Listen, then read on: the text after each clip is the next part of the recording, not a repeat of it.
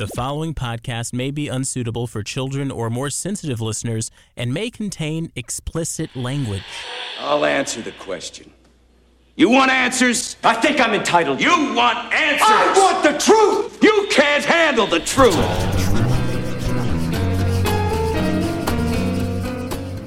You're listening to It's All True. I'm your host, Tim Barnes, and in each episode, I chat with a guest and ask them to reveal their own headline for a funny, personal, true story. This episode marks the debut of It's All True in New York City.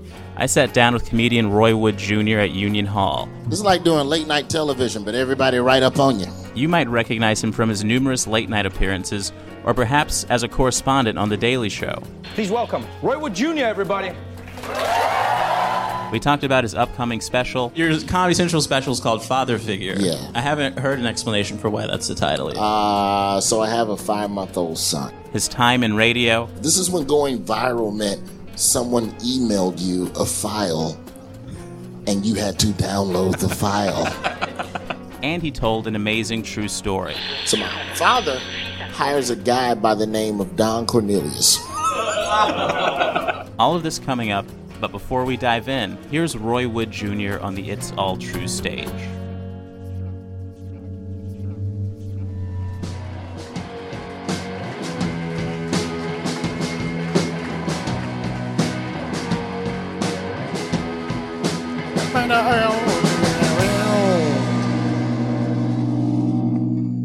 This is like doing late night television, but everybody right up on you. And you can drink. So, do you feel safer now that they caught the fucking bomb dude? Or is it back to business in New York? Back to business being scared. I'm not fucking with sidewalks for a while. I'm not. Like at this point, the middle of the street is safer. Like it's, it's just cars. You know what they're doing. They're just doing this, and that's all you have to watch out for is a car. But on the sidewalk, anything could get you, man. Damn rat rat bite. You might fall into one of the steam grates and land on top of a train. You don't know. Or it could be a damn bomb. Could be a pressure cooker. At, at this point, can we all agree? I don't know where you stand on guns, but we do need pressure cooker legislation. all right. This motherfucker bought eight pressure cookers. Ain't nobody say shit. Uh, fuck, what did you think he was doing? This motherfucker had eight pressure cookers in this cart. I'm all for having some tender meat, but damn it, if you got got to have a background check at this point. If you want tender vegetables, you have to fucking submit a fingerprint. I need to know who the fuck you are. It's a niche device. Nobody. You, why even sell pressure cookers? That straight up should be some shit you have to order and know a dude who knows a dude who has a connect. Nobody's fucking throwing on the pressure cooker before the fucking Super Bowl party. Like, hey man, you should come over, man. We got wings, motherfucker. I put some ribs in the pressure cooker. This is gonna goddamn will be a good time. They caught that dude in a day and a half. Dude blew up some shit day and a half in custody. I, ISIS didn't even have time to claim him. And, you know, it take ISIS two days to type up a press release. Damn. We support our brothers in New York City as they fight the. what they. Or delete, delete, just delete. Fucking eight bombs, only two went off, nobody died. That ain't the ISIS quality. You can't fucking be down with us. You ain't killed nobody, motherfucker. That's amateur hour. Take that shit to the Taliban. This is ISIS. We get shit done. Can, can I curse on this? I don't even know if I mean, whatever. Just bleep it out. There's technology. Let's talk politics real quick before I sit down and tell you a stupid story from my early days of comedy. Um, just wh- whatever your feelings are on any issues in this country, have a have a have a have a feeling. Don't be one of these people that that act surprised when stuff happens. Those are the people I, I, I can't live without. I, I, I could do without. Like, who, who are you people that are just oblivious to everything that's happening? Did, you know black people are angry? They're, they're taking knees at the games. They played the anthem. He took a knee. Did you know? Yes, motherfucker, I, I do. Are you surprised that some black people have an issue with the country? That's one of the most complicated relationships in history. Black people in America. Like if this was Facebook, we would have already deleted each other as friends. Did you see black people deleted America on Facebook? I heard they might be getting back together with Africa. I don't know. Not sure if Africa want them, you know.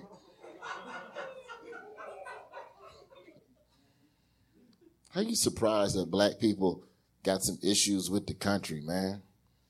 Like we keep secrets. Black people been telling you what they think. You want to know what black America is feeling? Listen to black music. Black music tells you at all times what is in the mind of the black society. And nowhere in the history of black music is there a hit patriotic song.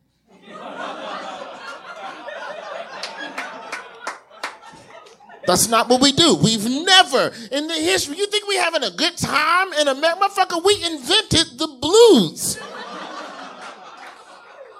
How you gonna invent the blues and patriotism? You can't do both.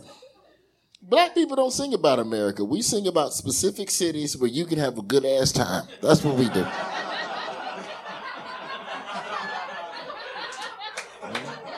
You leave all that country shit to the, the, white white artists. You sing about the whole country. White artists can do that because they've had a good time. Of course, you writing from an inspired place. And I'm proud to be an American. I got a pet eagle. His name is Chuck. I feed him bacon and freedom, and I fucking love Chuck. Black people can't do that. We got to hit you with a couple cities, motherfucker. I can't tell you about America. All right, motherfucker. Let me tell you about the city where the heat is on all night on the beach to the early morn. Welcome to Miami. You ever been to California? Oh my God, this motherfucker never been to California. Boy, let me tell you, boy, California knows how to party. The city of LA, the city of good old Watts, and the city of Compton. They keep it rocking. Write the shit down. I'm trying to tell you. Hey, that's my time, you guys. Thank y'all a lot.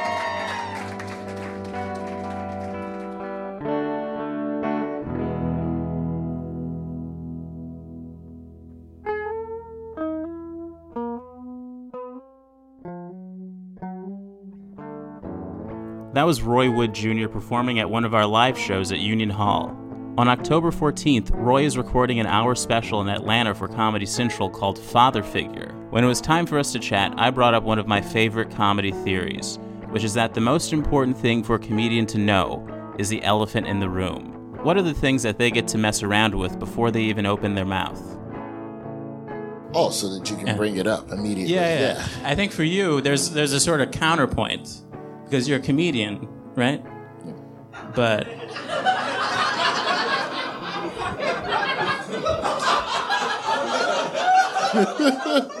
you have what um, this might be. You have what I would describe as Martin Luther King face. Oh, I've heard Yeah. that before. Yeah, I've yeah. heard Martin Luther King face, Steve Harvey face, hanging with Mr. Cooper face. But you know what I mean? It's something like if someone showed me a picture of you uh, in a That's suit. That's why I quit wearing suits. Yeah, yeah, because I and they said preacher or comedian, I'd say I don't know. Yo, when I first started, so I was 19. I'm just to give you some frame of reference. I'm like 250 pounds now. Same height when I was 19, 165. Okay. So I had to wear suits to look older on stage because nobody would take me seriously because I look 16. So Yeah. now, once I hit like my mid 20s and I started eating Waffle House and all that shit, I had to lose the suits because people said I looked like a pastor.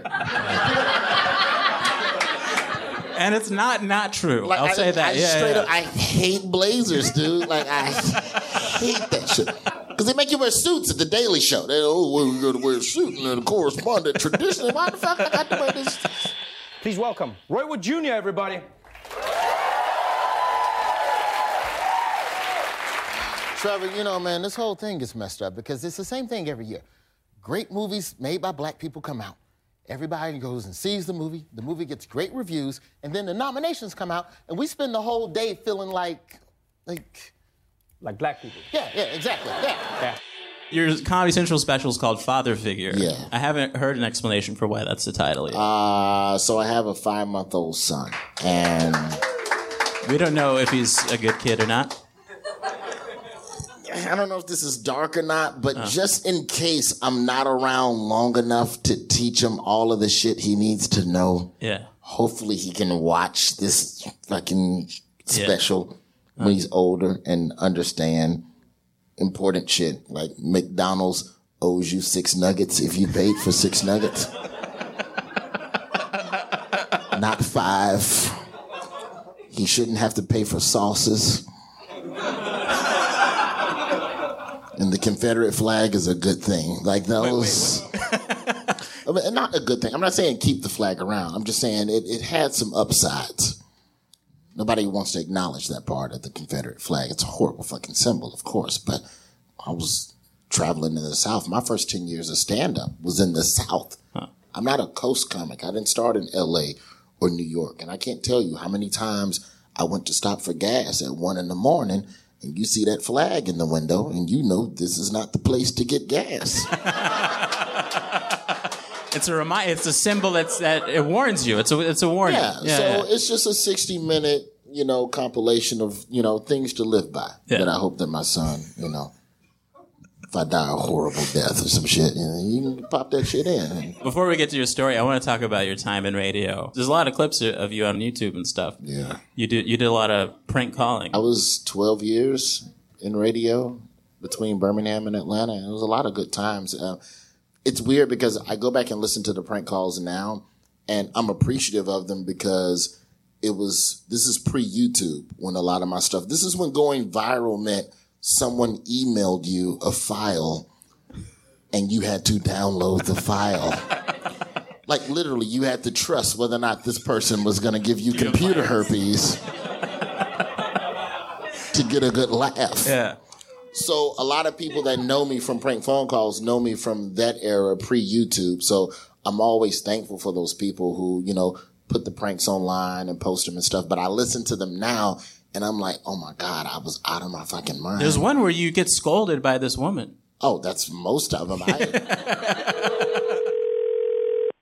Hello. This is Johnny Hurston. My son is the roommates with your boy Brandon. Uh, oh, okay. They're at Jackson State University. Yes. Uh-huh. Yes, ma'am. Now, had your son touched bases with you in regards to the matter that had been going on between him and my boy? Regards to the matter that's been going on. Yes, ma'am. About the hundred and forty-two dollars that Brandon owes my boy. Uh, no, he hasn't spoken a word of that. Okay. Well, see, I need to go ahead and follow up on that because this matter needs to be brought to closure. Oh, okay. And so I told my boy to go ahead and get your number from Brandon so we can go and nip this in the bud because I don't talk to no children. oh, okay. And what I'm tr- here's what's going on. Now they be sharing clothes sometimes. Well, how? Brandon is huge. Yeah, I know Brandon. is it? Yeah, Brandon's way bigger than my boy. You know how boys just get to sharing clothes sometimes and making making shirts work and all that stuff. Now with them jerseys, because you can let them jerseys hang out. Oh, well, okay. Uh-huh. I got fired on air one year.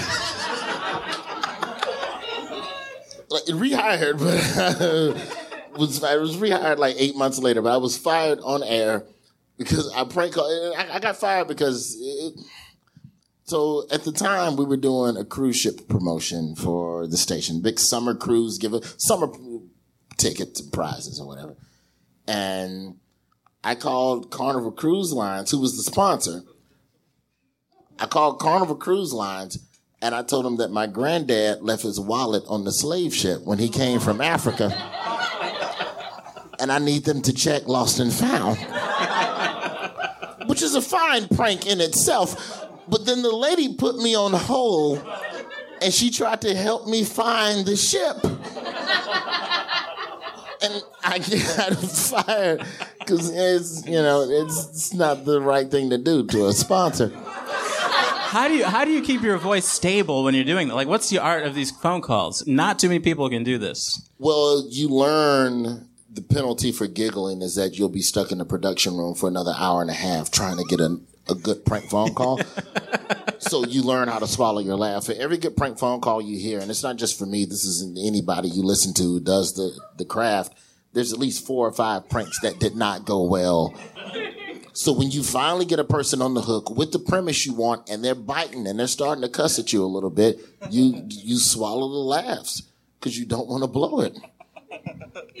I want to find those files so badly. Like, Dude. yeah, Oh it's like God. I want to find like bloopers to I've movies had, like Roots. I've had people, I won't say people, it was one guy. I had a guy show up to a show, not to fight me, but to threaten me, which like is even more scary. Cause like you could just walk up and cold cock me, and it's like, all right, that's all in the game. But to threaten me, uh, and this is like four months after. So I call this guy, and for for the most part, with most of my pranks, uh, they were requested by friends of the people that I pranked. So I wasn't cold calling random businesses all the time. If if I prank called you, it's because someone in your life thinks you're a prick, and I and I can bring that to the surface. So, true story in Cleveland, this guy, uh, his son got suspended from school in the first grade for fondling himself. Now, not outside of the pants, but just he's a first grader and he's just discovering his balls for the first time. And normally, when you discover your balls, it's at home, it's in the tub, it's a private experience. But this kid is like, fuck it, I'm juggling my balls. and he's just in his pants and he's working his pants. And so he got sent home. I called the father of this child. I told him that his son was teaching my son improper masturbation techniques.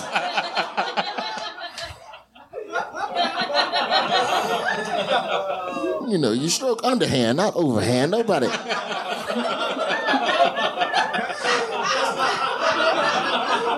so we go back and forth. Rah, rah, rah, rah, fuck you, motherfucker. Hey man, it's a prank. Ha ha ha. It's 95.7 Jams Birmingham. We're just fucking with you. Yeah, whatever, man. If I see you, man, I'd put some hands on your ass, motherfucker. But I'm in Birmingham. He's in Cleveland. He's not gonna fuck with me. Eight months later, fucking Lee Hurlins, who books the Cleveland Improv in the Flats, he calls me up. Hey man, I got a I got a fallout this week, man. You think you can come and cover? Need you to come and cover a, week for me, man. Come on down. I drive up to Cleveland. I do the show. Second show Friday night. There's a guy three rows back. He doesn't laugh at shit. Forty-five minutes straight, no laughs, not a fucking twitch in his face.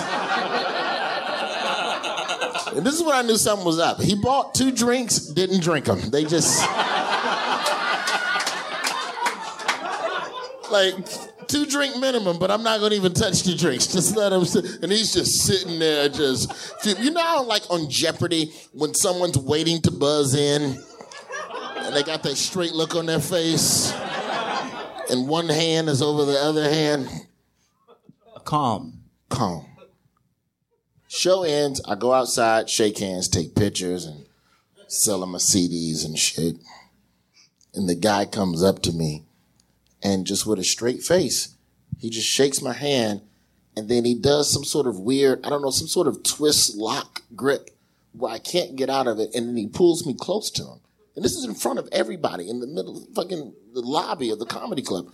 And he just goes, if I could, he said, I just want you to know, if I wanted to touch you, I could touch you. Don't you ever fucking call me again. and he disengages and pushes me off. Yeah. So do you and do you miss radio? No, no.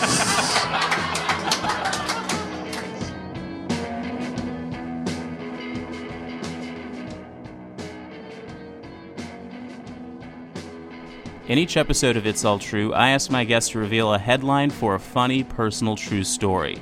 This week's guest is Roy Wood Jr., and here's his headline. Uh, Roy Wood Sr. blows brilliant business opportunity. And this is a true story. My father is from Chicago. And my dad was old school dude. He was the first news director at WVON in Chicago, the voice of the Negro. Good afternoon, everyone. Roy Wood reporting. during the civil rights movement. this radio station was trusted with delivering relevant information to the black community. It was essentially the black CNN. As I sit here meditating very deeply, a voice spake it unto me, saying, WVON Cicero. Half hour headline. Headline. So my father hires a guy by the name of Don Cornelius. The host of Soul Train. Correct. Don Cornelius works underneath my father in the 70s. And while he's, you know, doing his radio news stuff or whatever during the day, he's out in the clubs at night. And he's, you know, seeing what's going on and he's seeing that there's a certain movement happening.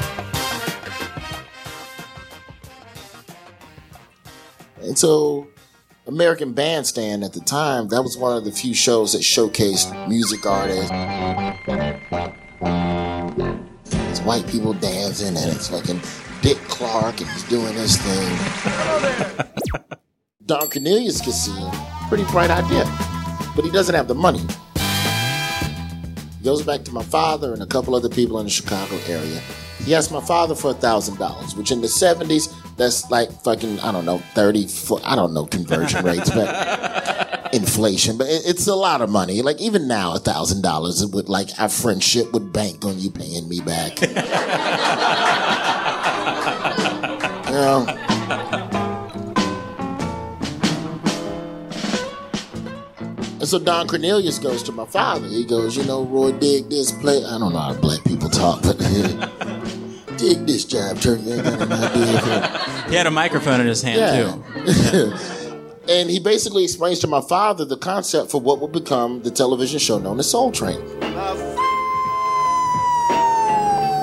And he goes, if they have their artists on TV and they don't put any black artists on their show, Dick Clark only puts black artists on when they've already blown through the roof. There's plenty of good talent right here in the city. 60 non-stop minutes across the tracks of your mind into the exciting world of soul. I just need the money to shoot the pilot and then I'll sell it to WGN. Once I sell ads, I'll give you back your thousand dollars. So my father says, cool. Don Cornelius shoots the pilot for Soul Train, but he can't sell it. For whatever reason, nobody's fucking with it because it's a black show, it's a black host, there's a bunch of musicians, and there's black people, there's fucking afros and shit, and they, they don't know what the hell is going on. So it's taken them a longer time than expected to recoup the initial cost. Meanwhile, my pops needs his money. So my pops goes to Don Cornelius and he goes, Yo, man, don't you owe me a thousand dollars? And Don Cornelius pleads his case. He goes, Trust me, Roy, when this shit blows, it's gonna be one of the most amazing things you've ever seen. Nobody else is doing this. This is gonna be a movement, brother. I'm telling you, the train of soul is about to pull out the station, and it's gonna be a wonderful time, and we're gonna make a lot of money. Tell you what, instead of giving you back your thousand dollars, how about I make you an executive producer of the pilot of Soul Train? To which my father, God is my witness, looked Don Cornelius dead in his eyes and said, Motherfucker, don't nobody want to watch niggas dance for an hour.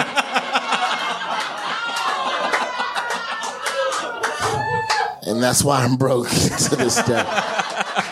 Turns out that's all America wants to do. Yeah, it's just watch us dance. Awesome. Give it up for Roy Wood Jr. That was amazing.